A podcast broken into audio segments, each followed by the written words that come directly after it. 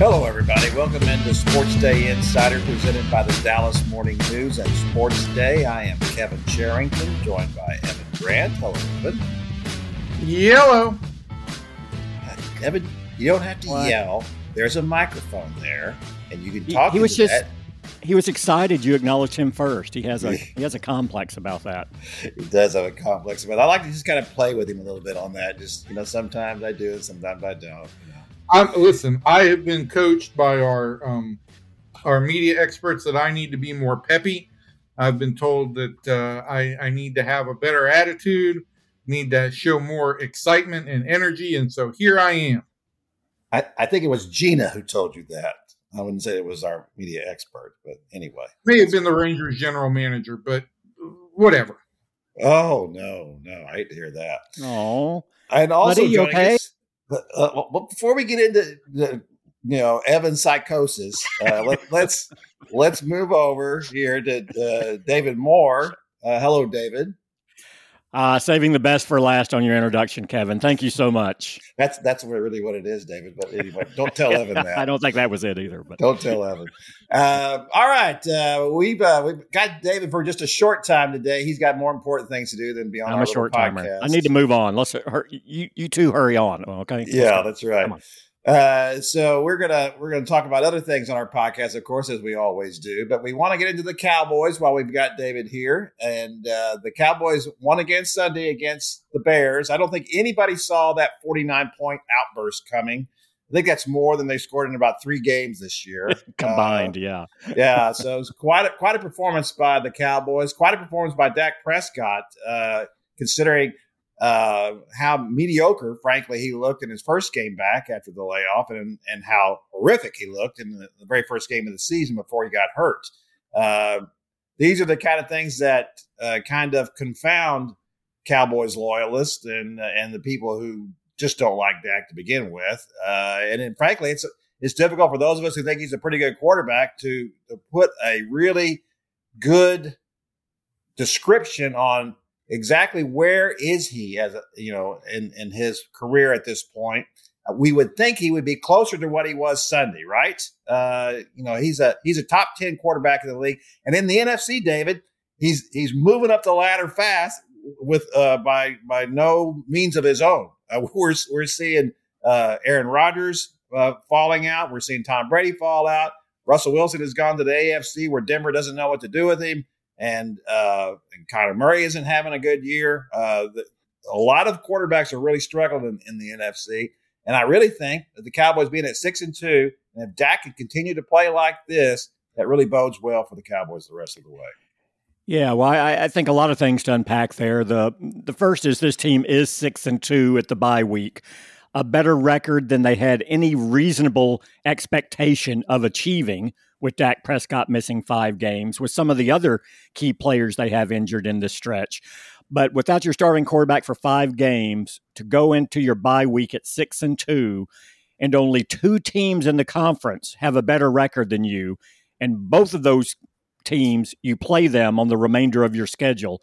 Uh, this is set up perfectly for Dallas. The other thing is, uh, on this record, it's been defensive driven. I think we all agree on that. Uh, the, the defense has been outstanding this season. But this last game against Chicago, that was the first game this season that the offense led the way to victory. Uh, Dallas came out and scored touchdowns on its first four possessions.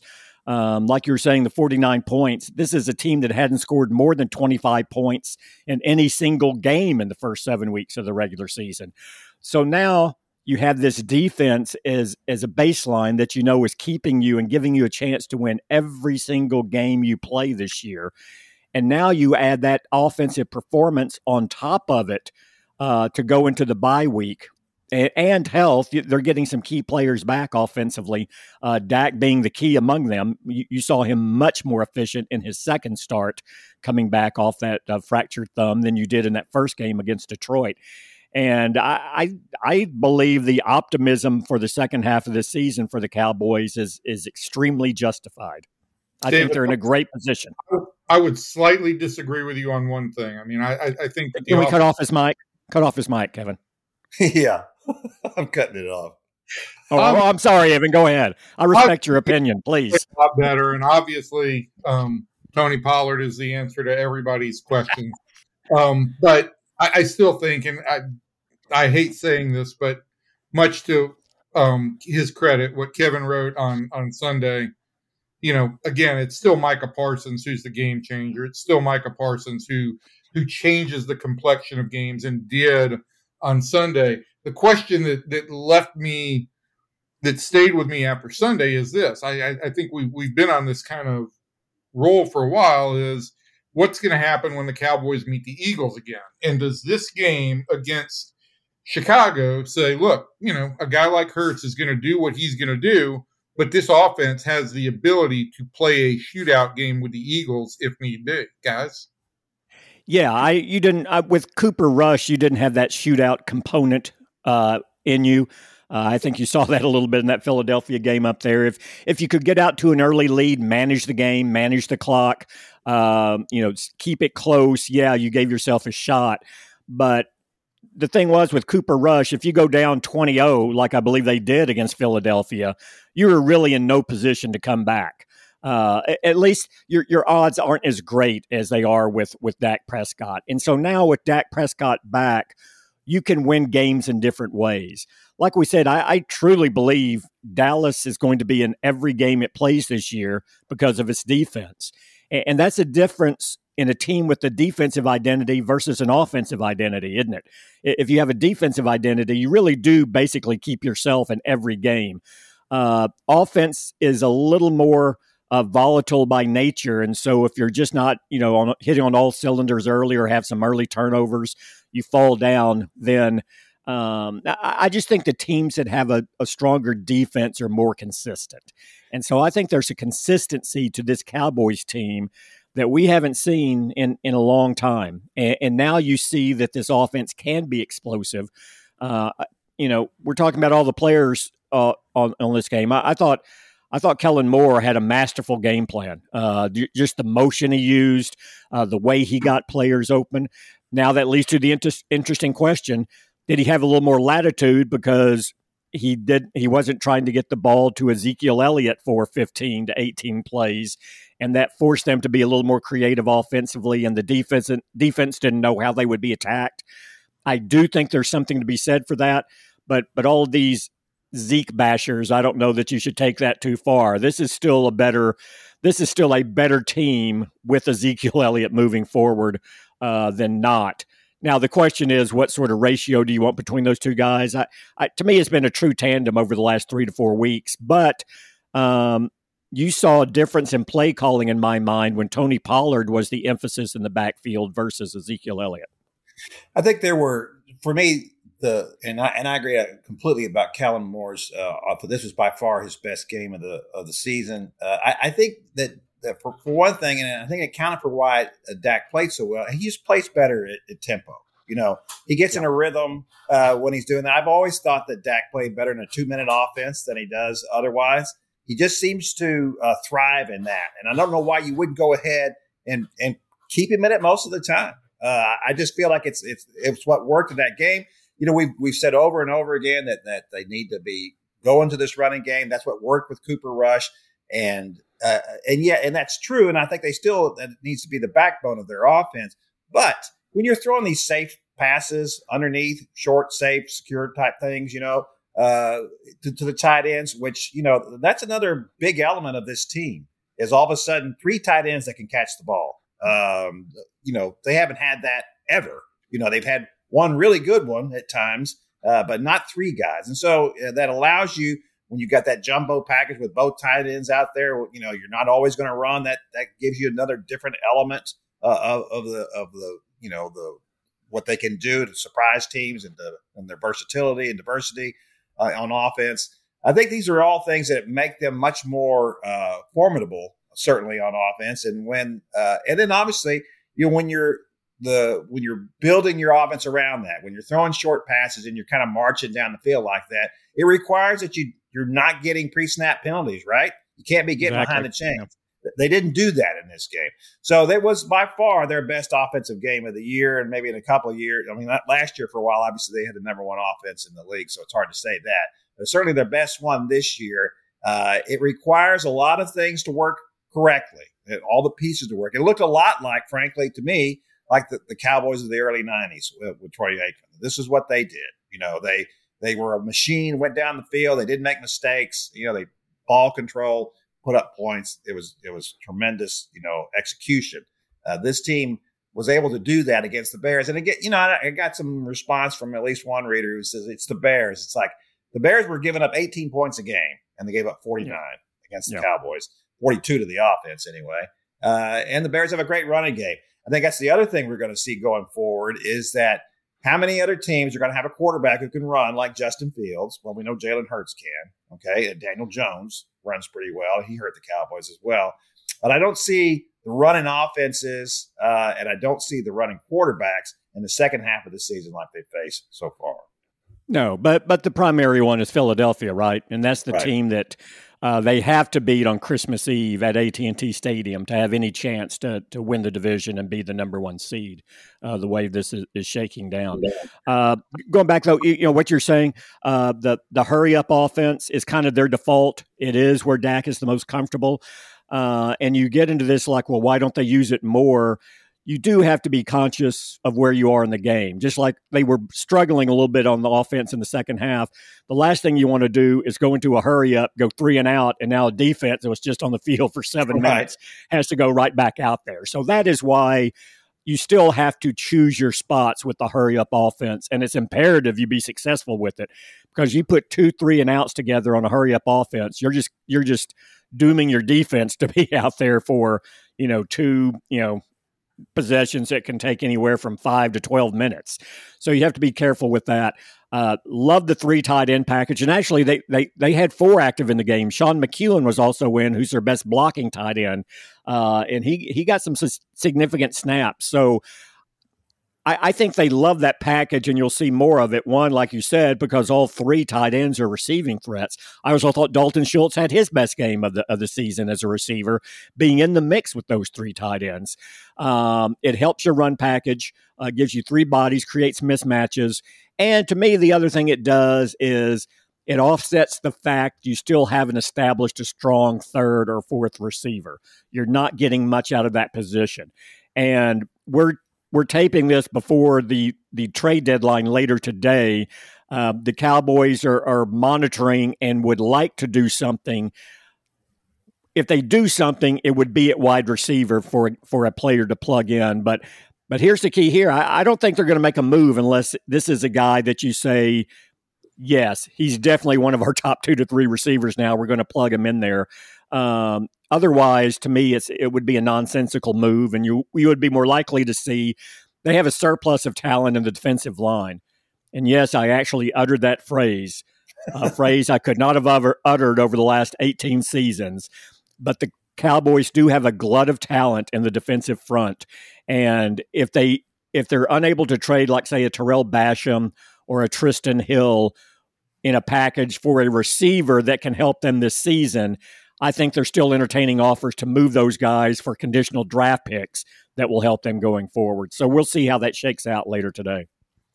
Yeah, I think to me a, guy like Brandin Cooks would be a nice addition. Um, he's he's played in multiple systems. He's fast, sure. uh, and that's certainly what they were hoping that Washington was going to add to them this year. And he's been hurt all year, uh, so um, that would give them another element. But yeah, I, am I'm, I'm with you on that. I, I think that. Um, uh, they would like to do things to stretch the offense, but I was a little concerned when Dak said after the game Sunday when he threw the interception over the middle, the, CeeDee and, and uh, uh, Eddie Jackson caught that uh, ball. Uh, he came up the middle and charged it basically and took it away from CeeDee. Uh, that well, yeah, maybe that wasn't. Uh, maybe that was a little too aggressive. Maybe that was overconfidence. He he, he said all the right things. Same said, thing he said after his first came back against Detroit, saying he learned and he wouldn't do that. But yeah, and then he said, "But I'm going to keep doing that." so, yeah, I'm going to keep doing it. Okay. But, but, that's the other side of it, right? Anyone who's able to score 49 or 42 points offensively for you, the risk reward ratio varies, right?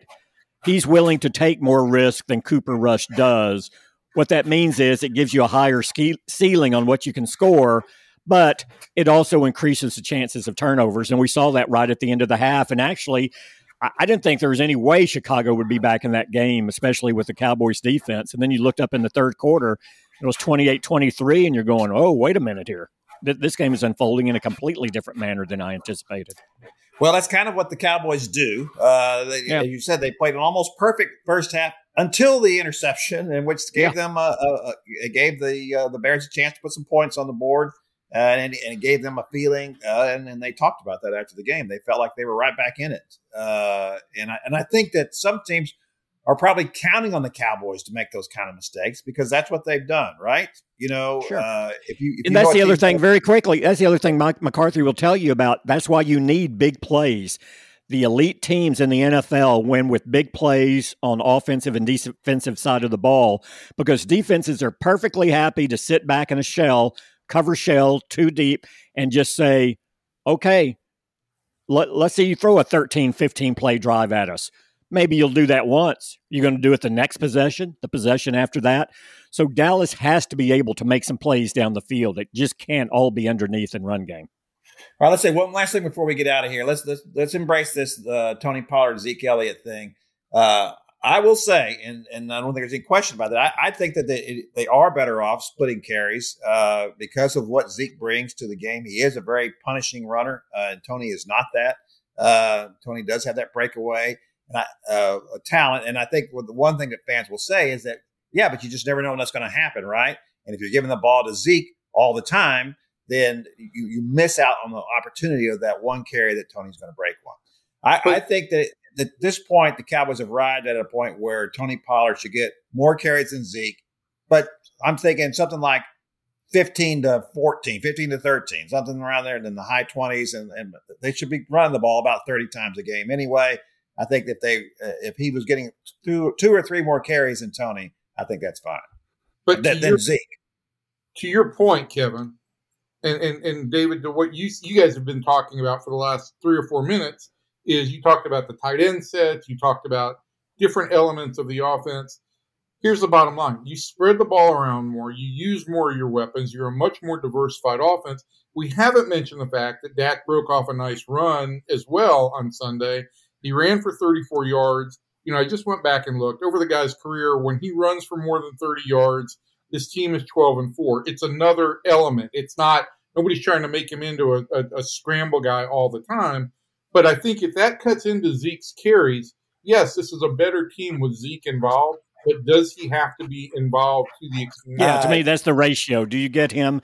Is this a better team as it evolves going forward with with Zeke getting ten to twelve carries a game or touches a game, and that means you get two to three RPOs uh, with uh, Dak Prescott, like you saw in this last game. It means you bump, uh, you know, Tony Pollard up. And again, let's say, you know, despite this breakout game, he still only Tony Pollard only had 14 carries right. 15 touches overall. He had one reception. He's never had more than 14 carries in an NFL game. He never had more than 17 carries in college. So I think we've seen what every coaching staff he's worked for has determined is his optimum range. And so all these people who want to dismiss Ezekiel Elliott, okay, now suddenly you give Tony Pollard the ball three to four to five carries more a game in those pounding, punishing situations. Is he going to be the Tony Pollard that was so explosive in week eight against Chicago, or is he going to be the guy that missed some time last year after he got an extended run? So Ezekiel Elliott is still critical on this, but I, again, it, it's it's the breakdown and how you go about it, and I think everyone, at least on the outside, agrees uh, that that you should see his role incrementally diminish. To find the Absolutely. perfect blend takes time. It takes it, it takes really the length of a, of a season to find the perfect the perfect blend. And and I mean, I think they are taking steps in the right direction. And I think Sunday, because of the injury to Zeke, was a good step forward for saying, okay, these are other elements we've got to more involve in this offense. That's it, boys. That's great stuff about the Cowboys. Uh, we'll see where they are uh, next week. Nothing's going to change uh, this week unless they add somebody. So if they if they do, we'll we'll see what that is, and we'll talk about that uh, again next week. But then we'll be uh, on to our other segment. All right, Evan, we're going to talk a little baseball now. Pitchers are going to be available on the free agent market, but the number one pitcher that the Rangers need to get is Martin Perez. Uh, they need to return him to the fold. What can they do in that fashion? Well, I think as we sit here, I, I haven't seen a whole bunch of pro- progress made on a long term deal, um, and it seems that with with the season about to end sometime this weekend, he's going to be a free free agent. It does offer the Rangers the ability, however, to place a qualifying offer on him, and I think that is attractive, even though the qualifying offer, Kevin, would be, I think it's nineteen point six five million dollars this year. It's a lot of money for one year for Martin Perez but I also think the Rangers would much rather pay overpay for one year of Perez than be locked into three or four years if they can avoid it, because they expect their pitching pipeline to start pumping out some uh, uh, some productive pitchers by the by 2024. Jack Leiter, Kumar Rocker. I don't need to go through that list. We all know who they are. Um, so I, I think that offers them an attractive alternative. Of course, Perez could turn down the qualifying, qualifying offer go into free agency. If he does and he signs somewhere else, and the Rangers would re, would re, would get a draft pick in compensation. It also offers a possibility for Perez to come back to the table and sit down with the Rangers. And I think right now there's probably a gap of between two and three million dollars a year in terms of what the, the sides would be talking about on a longer term extension. And maybe if Perez tests the market and doesn't find that out there, maybe that's something that would would allow for these sides to to get back together. So I think even without coming to resolution this week on a long term deal, I think there's still some attractive options with Perez out there for the for the Rangers. You know, uh, I have a hard time saying that the Rangers would have enough so many pitchers that they don't need Martin Perez. I, I think that that Martin at this point in his career, look, he's not an overpowering pitcher. Uh, he's not a guy who, who, gets people out by throwing 98. Uh, he, he's a guy who lives by his guile and his and his control and his placement. And the things that that Martin struggled with throughout his career was his temperament uh, and, and, losing his composure and losing his confidence. And those things he established this year. And I think he established those those things without a question. Uh, we saw it in, in start after start after start after start. There was no time. Well, there, you know, he had a couple little blips on the radar there, but there was really no time that Martin wasn't getting by. I think that he, for the rest of his career, which, as we know, for left-handers, can just go on and on and on. Uh, I, I, think he's going to be a very effective pitcher. Uh, is he going to be a guy who's going to going to have a 280 something on ERA? I don't think so. But he could go up a full run and still be a very effective pitcher for the Rangers going forward. Listen, so, I, I they, think just to find to to find an effective pitcher out there, it's going to cost you somewhere between 13 and 15 million dollars per year. And I, I, assume that is what Perez is seeking on a three-year deal. So for me, it's it's, it's certainly fair what Perez is, is, is seeking. I think to some extent the Rangers are probably also thinking about how they're going to use their money in free agency because look, at the top of that market, if you want to go out and get a real game changer, if you want to get a Jacob DeGrom or if you want to make a run at Carlos Rodon, that's going to cost you $30 million a year or more. And so do they say, well, we're willing to let Perez go so that we can get the the the upgrade there? The question for me is whether you get a Rodon or a DeGrom, you have not finished out this pitching staff. You've got to get at least two starters. And so am I willing to aim a little bit lower in terms of what I do for for um, the ceiling of my free agents? Maybe because you've got to be in more games with your starting pitchers than the Rangers were. The guys that I have talked to about Bruce Bochy, who have played for him, who have who have worked for him, have all talked about what a great guy this is at managing pitching. But they also add one caveat: you've got to give him some pitching to manage. Yeah, you you know we've heard uh, in over the last few years that oh the starting pitchers aren't as important as they used to be. It's really about bullpens now, and you can say that all you want to, but if you burn up your bullpen, it's no good. You know the Rangers did that this year. You you you got to have guys who give you innings. We just talked in a segment right about how the Cowboys need to find the perfect blend of of using their offensive weapons. The same thing, same principle applies with the pitching staff. Yes, bullpens are more important and yes, starters more infrequently face a lineup three times through, but you've got to have some mix. If you just go all bullpen, you're going to blow your guys out. They're going to be worn down by the end of the season. If you do get to the playoffs, they're going to they're going to spit the bit. If you've got some degree of, of starters who can give you some innings and give you, you know, two or three outings in that five turns of the rotation where you don't have to overwork the bullpen, then you can kind of keep the engine humming a little bit. And I think that's the mix the Rangers have to find. All right. Uh, do you want to comment on the fact that I wrote last week that the the Rangers should uh, go after Shohei Ohtani?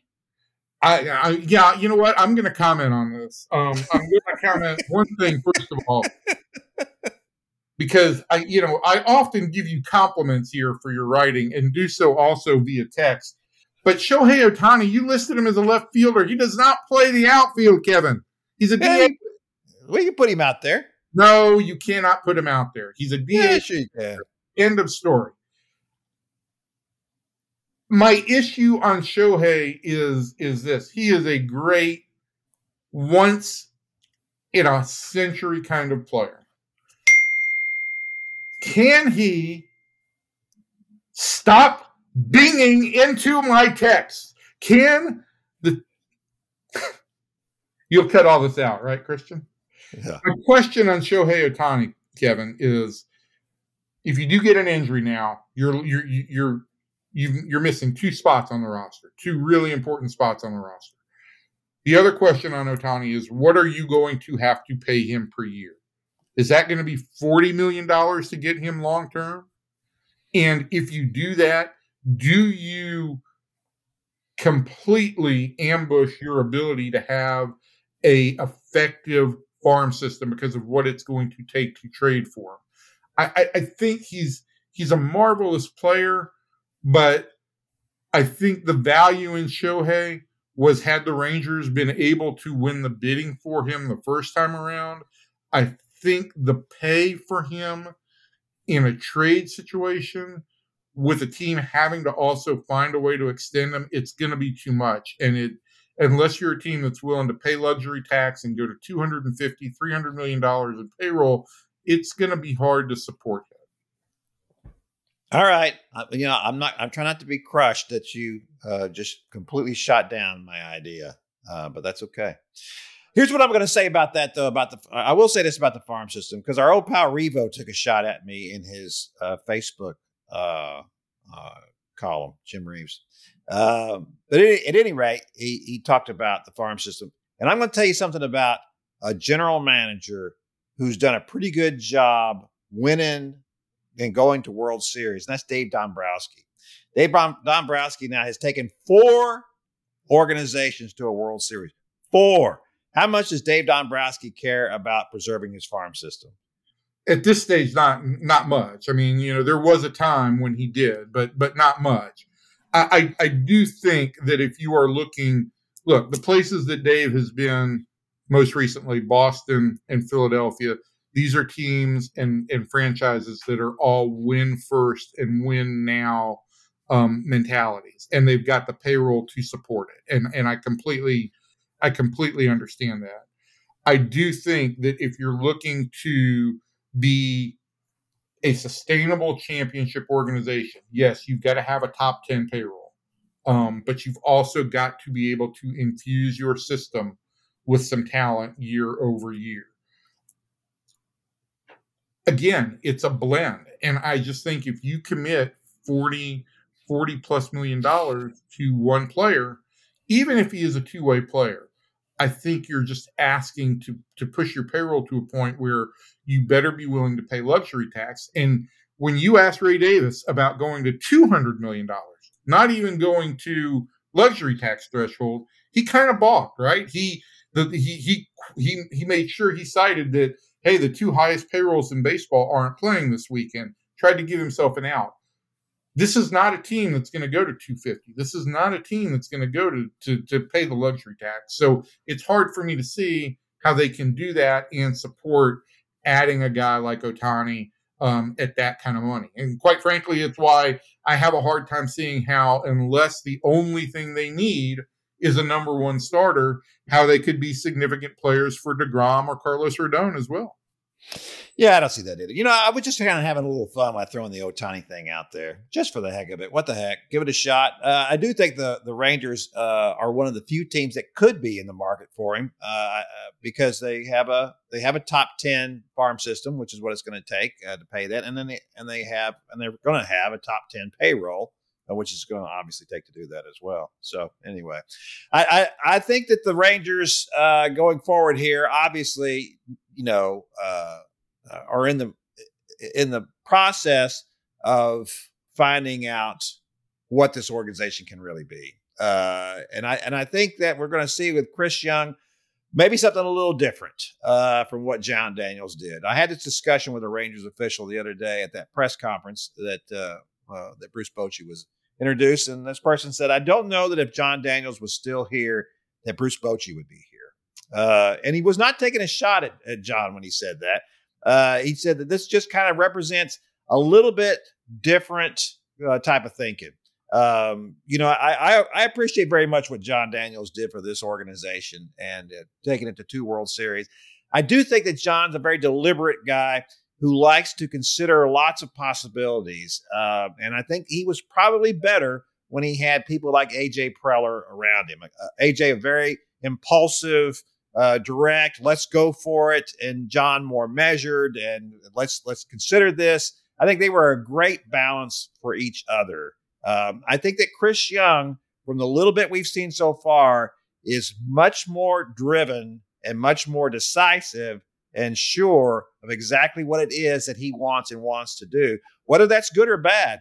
And and as I, I brought up Dave Dombrowski, I think he's one of those kind of guys as well. He knows what he wants to do. He doesn't care if he makes a mistake. Let's go forward. And if it if it, if it blows up in our faces, it blows up. But we're going forward.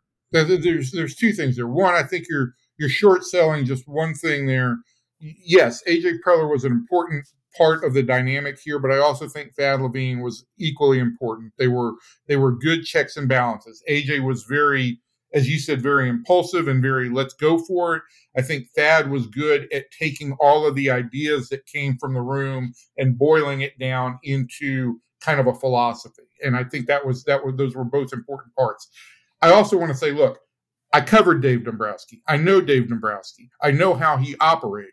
And when he was working, when he had the Marlins, he had a guy in Whitey Lockman as a senior advisor that he turned to, and he could listen to the whole room, and then he could turn to Whitey, and he had one extra voice to do that with. In Detroit, he had Scott Reid. Both those guys were, were great baseball executives and great sounding boards. And my point here is yes, I think that Chris Young is much more driven, and I think he is he is more willing to go down a path and take whatever risks come with it. But I do also think that as Chris Young settles more into this role, atop the baseball operations department, he's going to need a couple of checks and balances as well. He's going to need some guys that he can turn to that he trusts, whether that's Ross Fenstermaker and Josh Boyd, who are both in those roles right now with the Rangers, or whether it's adding another executive. Look, as far as I know, Brian Sabean is not working for any club right now. Brian Sabean and Bruce Bochy have a, a tremendous relationship.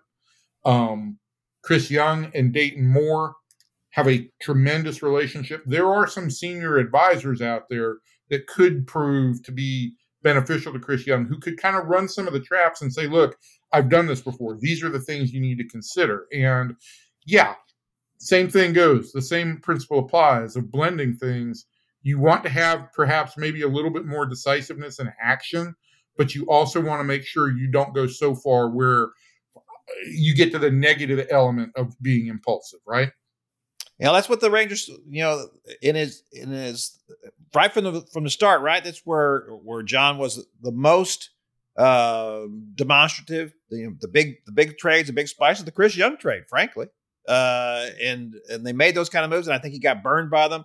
And I think he kind of shrank back from that as time went by a little bit. I don't think he ever shrank back from making trades. Look, this is a guy who in 2015 traded for Cole Hamels. He's he's made some big trades. I do think there were times when he did maybe hesitate a little bit, but I also think this guy this guy took plenty of risks. This is a guy who traded for Josh Hamilton, right? Um, this is the that guy was not that was not a big risk to trade for Josh Hamilton. you traded your top pitching prospect in Edinson Volquez. Uh, but but Edinson Volquez, he was their top pitching prospect, but that was the Rangers' top pitching prospect. That's not a, not what a baseball's top pitching prospect. So and, and Edinson was a fine was a fine pitcher. He was an all star. So so he did he did a good job. There, was both ends of that. But I, I'm not saying that Jon. Listen, I'm not trying to diminish what Jon did. I'm just No. saying that he he was not as bold, and he's he went on record as saying that I don't want to trade my prospects like I did earlier in my career here. The last part about of this before we move on from the Rangers that I just want to add is yes, Jon also hired three first time managers. Okay. Here's the one aspect of this that I don't have answers to that nobody has provided an answer for me. He, yes, did hire inexpensive first time managers. First time managers are inexpensive. Bruce Bochy, as a veteran manager, is an expensive hire. Not gotten the full details on the contract, but I believe it's somewhere between 3.5 and 4 million dollars per year that he's going to be making which is about triple what chris chris woodward made and my point here is again i don't know if ray davis has ever given this organization the opportunity to go out and say go get a manager who's accomplished and who's going to cost you money this is also a change on ray's front to say i'm willing to pay and invest for a manager that's got skins on the wall Sure, absolutely. I, it, right. Uh, that goes back to Tom Hicks as well, because remember when they hired Ron Washington, they were still paying Buck Showalter for multiple years. Yeah. All right. That's going to do it for our Rangers talk. Uh, we're going to move over now and talk a little college football. As we're taping this, uh, tonight will be the first uh, CFP uh, rankings that come out uh, on Tuesday night. And we expect that TCU will probably be ranked pretty high. They're seventh in the AP poll. I would say that probably sounds about right for the first CFP. They'll certainly be in the top 10. I'd be shocked if they weren't. Uh, they've played very well this year. Sonny Dykes has done a terrific job um, of negotiating that schedule. They've played, uh, you know, uh, top 25 teams. They, they played four in a row and won all four of those games. Uh, they, they've done great. What's going to be a problem for TCU going forward is that they've they've weathered the tough part of their schedule. Wherever they are right now, they needed to start out high because from from this point, um, it's going to be a little difficult for them to make up ground, even if they're undefeated. Uh, so uh, they're going to have some things working against them, but we'll see how it all plays out. Uh, there's going to be a matter of attrition. Certainly, that will be a factor uh, going forward for TCU. Uh, in in the rest of the state, uh, football has not gone so well this year. Evan, uh, Texas sorely disappointing. TCU, Kevin, before we leave TCU and we get to the poll, right? They are Yeah. in the AP poll. And I think the key thing, and by the time people listen to this, they'll have the answer. The key thing that's going to come out in determining TCU's opportunity for the playoff is going to be do they end up sixth this uh, in this first poll behind Georgia, Tennessee, Michigan, Ohio State, and Clemson, or are they seventh like they are in the AP poll, one spot behind Alabama? Because if you're behind Alabama, which is already, you know, which has the quote unquote best loss on the on, on the on the radar and isn't going to lose again, are you going to be able to jump Alabama at any point? No, I, I don't. I don't think they will. Frankly, I, I have a, but I have a hard time too thinking that this year, uh, and I've kind of made this point earlier that I, I felt like if the Pac-12 could mount a charge here and have an undefeated team, uh, that the committee would almost have to include them because the because the Pac-12 has been left out of the playoffs so often over the last few years, and there's been a lot of complaints about. it. And that's frankly why we're, we're having expansion of the playoff to begin with because of conferences getting left out.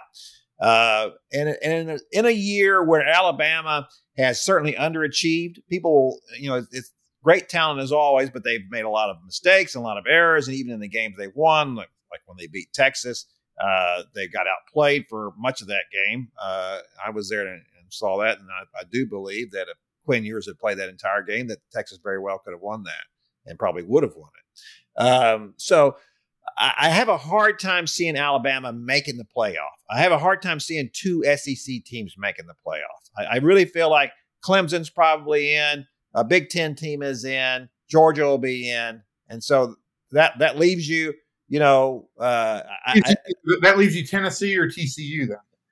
Well, but but see, Tennessee is going to be taken care of by the fact that uh, Georgia and Tennessee both can't win the East. You know, so whoever wins the East and gets in in the uh, championship game is going to be in. You know, so I, I really think that's that's going to be the issue there. And then if, if, if you well, I mean that and that's that is that is an issue, and it's something the league is uh, that the the committee is going to have to sort through because one of those teams, whether Georgia or Tennessee, is going to end up as a one loss team, with the one loss being to the number one to the number one team in the country. Right.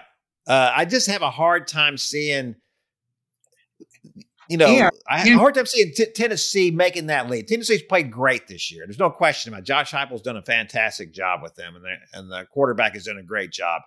I have a hard time in the committee saying that this is, you know, I, I, I don't know that we, we we all believe that that TCU or Baylor, whichever one you wanted to say, was in the first year the CFP got ripped off by not making the playoff, and and, and we all said had that been Texas or Oklahoma with that same record, Texas or Oklahoma would have been in the playoff that year.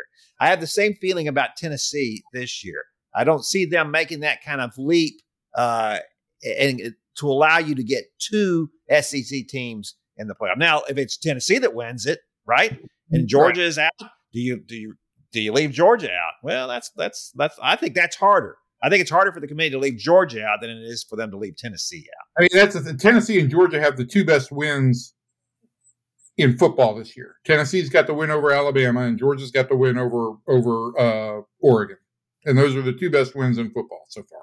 So yeah. All right, so let's get on to Texas A&M. What's the level of panic at Texas A&M?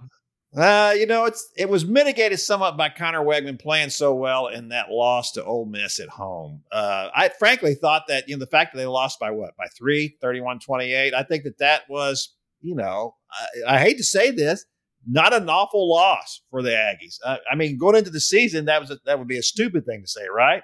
They they got to beat Ole Miss at home. They were supposed to be in the running for the CFP this year. Obviously, that didn't happen. The quarterback situation has been a mess. Uh, Jimbo has has not been able to produce a quarterback. Uh, you know, the quarterback that he had for most of his tenure here at A and M in his fifth year now was Kellen Mond, a guy that was left to him. Uh, you know, Kevin Sumlin. So it was ridiculous that that he was not able to find himself a, a consistent quarterback to fill in that role once Kellen Mond was gone. Well, maybe he has now. Uh, Conner Weigman threw for what 355 yards, uh, and in that game he he played pretty flawlessly. It's a pretty great performance by a freshman in his first time out. So we'll see if he can start to kind of build back a little bit. But you know, at this point, uh, there's there's good reason to think that the, the Aggies might struggle to be bowl, bowl, eligible. I mean, you know, and if they don't do that, it's really embarrassing for for Jimbo. But here's the deal: what are they going to do? They're going to they're going to buy him out. Uh, they can't do that. They can't afford to do that. Uh, it's going to be an embarrassing year. But if Jimbo can come out of this, if Weigman can build on this first performance, if he can show that this is what he's going to be able to do, uh, and if these, you know, as uh, as Lane Kiffin said, you know, they had 340. It's not all on the quarterback. They had 340 yards rushing against the Aggies. 340 yards rushing. My gosh, he said pretty good for pushing around a bunch of five stars. You know, there was a shot across the bow. That's really out of character for Lane Kiffin. He doesn't take any shots. what a great! I wish he was in this state. You know, what a great guy to cover all the time, right? Man, that would be great to be able to have that kind of quote to go with. Uh, but anyway, I, uh, I, yeah, I could not have imagined.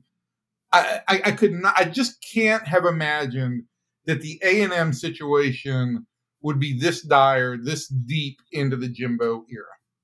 Well, me neither. I, you know, Jimbo did a great job at Florida State. You know, we can take shots at all, all you want. He won a national championship there. Holy cow! Uh, you know, that's not a that's not a tremendous.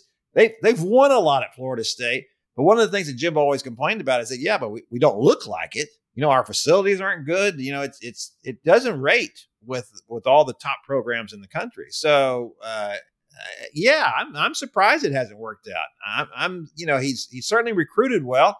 He's gotten a lot of great players. Where are they? Where are these? Where's the offensive line? Where's the defensive line? You know, we can go back two coaches to Mike Sherman uh, and say what you want about him, but man, they had some offensive lines. Those guys were they were sending guys to the NFL. If if if the Aggies had Mike Sherman's offensive lines, well, now now you're talking, you know. And he's getting in these big recruits in the defensive line. Where are those guys? Where are they playing? I do think that it's too much talent not to eventually win out. Uh, the question has always been, uh, or has become for, for Jimbo at A&M, is that can you dumb this offense down enough to allow your quarterbacks to be successful? Now, I don't know if he did any of that in the game against Ole Miss or not. I, the, Weigman played really well. If he can play like that, it doesn't matter what else they're doing, that's good enough but they're going to have to be able to stop people. This phrase, dumb, dumb it down, because there are plenty of offenses in college football that I, uh, that are successful and they're and, and they have some complexity to it, you know. And so maybe it's not that he needs to dumb it down. Maybe it's that Jimbo needs to like stop trying to run at a level that that quite frankly just isn't grasped that can't be grasped at the college level i, I mean i just well, that, that's, well, that's that's dumbing it down Evan. That, that's what that's what they did. That's what listen that's what sonny dykes did uh, for mitch duggan at tcu he said let's make this simpler. Let's let's not make it where he has to think about so much. And all of a sudden he's he's in the running for the heisman trophy. It's I what art it's what art briles did at baylor. It, it, you know th- these guys when they went to the pros they were not as successful as they were in college because they had very simple offenses that worked very well. I think my point is context here. When you say dumb it down, to me, that becomes an issue that you've got to adjust to the players. And I feel like in this situation, it's a it's, it's a question of the coach needs to better understand the game. Well, that but that is the game. The game is making it accessible to your players, Evan. You're you're you're you're you're you're lost in semantics here. This doesn't it fall on the players; it falls on the coach for me. Well, sure it does. I'm not saying, but you have to make it easier. You're, you, I'm not saying that the players are dumb. That's not what that means when you say that. And don't get lost in semantics here, okay? No, it's, I, it's simply a matter simplifying your offense and making it where it's not so difficult to grasp for these guys that they can't play in it. Simple as that. Let's let's don't get lost in semantics. All right. Uh, we also have the you know the Longhorns. Uh, that, uh, that they were off last week, but that lost Oklahoma State looks even worse now after K State just plowed Oklahoma State in that game, forty-eight to nothing. My gosh, what an embarrassment for the Cowboys and Mike Gundy uh, to lose like that. I mean, after the after their loss to TCU, they're they're saying, "Yeah, we'll see you guys again in the Big 12 championship game." Well, I don't think so. You know, that was unbelievable. So to me, as I watched that game in Stillwater, and I was at that game, you know, it felt like the entire game that Texas was the better team, and obviously they they rang up a lot of points. But the fact that they allowed Oklahoma State to get back in that game and of course win it uh, was just kind of abominable. And, and and so now this has to make it hurt for Texas even more to watch Kansas State go out and do what it did to Oklahoma State, the team that they just lost. I'm just struck by the fact that both landmark institutions in the state of Oklahoma have lost conference games by more than 40 have lost conference shutouts by more than 40 points in the same year yeah it's pretty phenomenal uh, to, to, watch this happen um, not a good time uh, for uh, Oklahoma football in general in the state of Oklahoma. And, and speaking of which, uh, we had not even talked about this yet, but the but Brett Yormark, hats off to him. I, I had my doubts about what kind of guy he was going to be, and uh, I'd heard stories about him, and he's just a little bit arrogant. Uh, but that's okay. Uh, if you can get things done, then that's fine. He goes out, and before the negotiating window really was even open, he forced it open uh, with ESPN and Fox and signed a uh, $2.28 billion, I think it's a, what the numbers were, $2.28 billion extension through 2031 with those two entities. Uh, the feeling being that, well, if you wait, you're going to have other entities to deal with, right? That you can leverage against, uh, you know, Apple, Hulu, whoever that all these streaming properties and maybe you want to wait for that kind of thing to happen. And instead, he decided, no, no, no, we're going to jump out here and do this. Other conferences have done these things before. The Pac 12 did it uh, and negotiated ahead of time and, and lived to regret that, uh, the, the package that they signed. Uh, I don't think that's going to be the case here with the Big 12, though. That, that was a pretty big bump up, what they've got that's going to come out per school. uh, and makes makes frankly it a, a viable conference uh, going forward, even without Texas and Oklahoma. And as much as I like Bob Bowlesby, and I think he's a really good guy and did a lot of good things for the conference, he told the Texas legislature last year that, well, without Texas and Oklahoma, we expect revenues to drop by 50% in our next package deal. Well, that didn't happen. Not only did they not drop 50%, they got more. So, Brett Yormark, here's, a, here's hats off to you for doing that. Evan, are you still there? Evan's, Evan is, is muted I, himself. I, I've, muted himself. My between, this is really good. Between the phone going off and and everything, I muted myself so that I could. I, I eh, eh, eh, life is getting complicated for me, Kevin. I think if you would just mute, you had the right thought. If you just mute yourself in general and just in, in public as well, I think that's the way to go. I, More I, often just, than not, you're going to win. I just want to take a moment here to apologize to the listening public for being a hot mess. That's that's all. That's good. All right.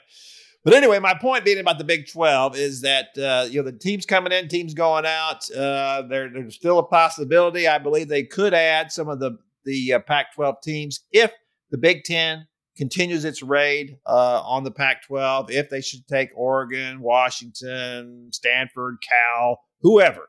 If they, whoever else they say, and if it ends up being a situation where teams are adrift, I do believe the, the Big 12 would still take those four corner schools that we talked about in the past, the two Arizona State schools, along with Colorado and Utah. Uh, I, I think that that is a still a distinct possibility out there. But the feeling is now that the Big 12 doesn't really need to do that because of this contract. They don't have to do that. I think that I, I do think that ESPN and Fox would like for them to do that, and that's why they made this a pro rata uh, deal when it, which means that it, in fact, if they add schools, they don't have to divide up the money that they've already signed for. They would expand the contract to include those schools as well. So everybody would still be getting the same amount. Uh, that that had been an issue before in the conference when people were asking, well, why don't they, you know, when it was down to 10 teams, why don't they go up to, you know, two more teams? Why don't you keep getting bigger? Well, because they would have had to divide the pie that much more, and no one wanted to do that. There was no real reason to do it but now they can. Thank you for coming to Kevin's TED Talk on conference realignment and broadcast contracts. Evan, I'm sorry that you had nothing to add to that and you muted yourself. Sneezing. Oh, you're sneezing. Okay. Well, that's what I got covered for all that. You're sneezing, you're muting, you're dinging. You got all kinds of stuff going on here. It makes it really difficult for the rest of us who are just kind of on the periphery of your performance here. So, I, am a hot mess, Kevin. Yeah, you are. All right, uh, from everybody in here to everybody out there, we thanks uh, uh, we, we thanks we thank you for coming out and or, uh, well, you didn't have to come anywhere. All you had to do was just turn on the podcast. But we thank you for doing that, and we we hope that you'll be back with us next week. Uh, and if not, you know I understand completely. Uh, but from everybody in here to everybody out there, thanks, and we'll see you next time.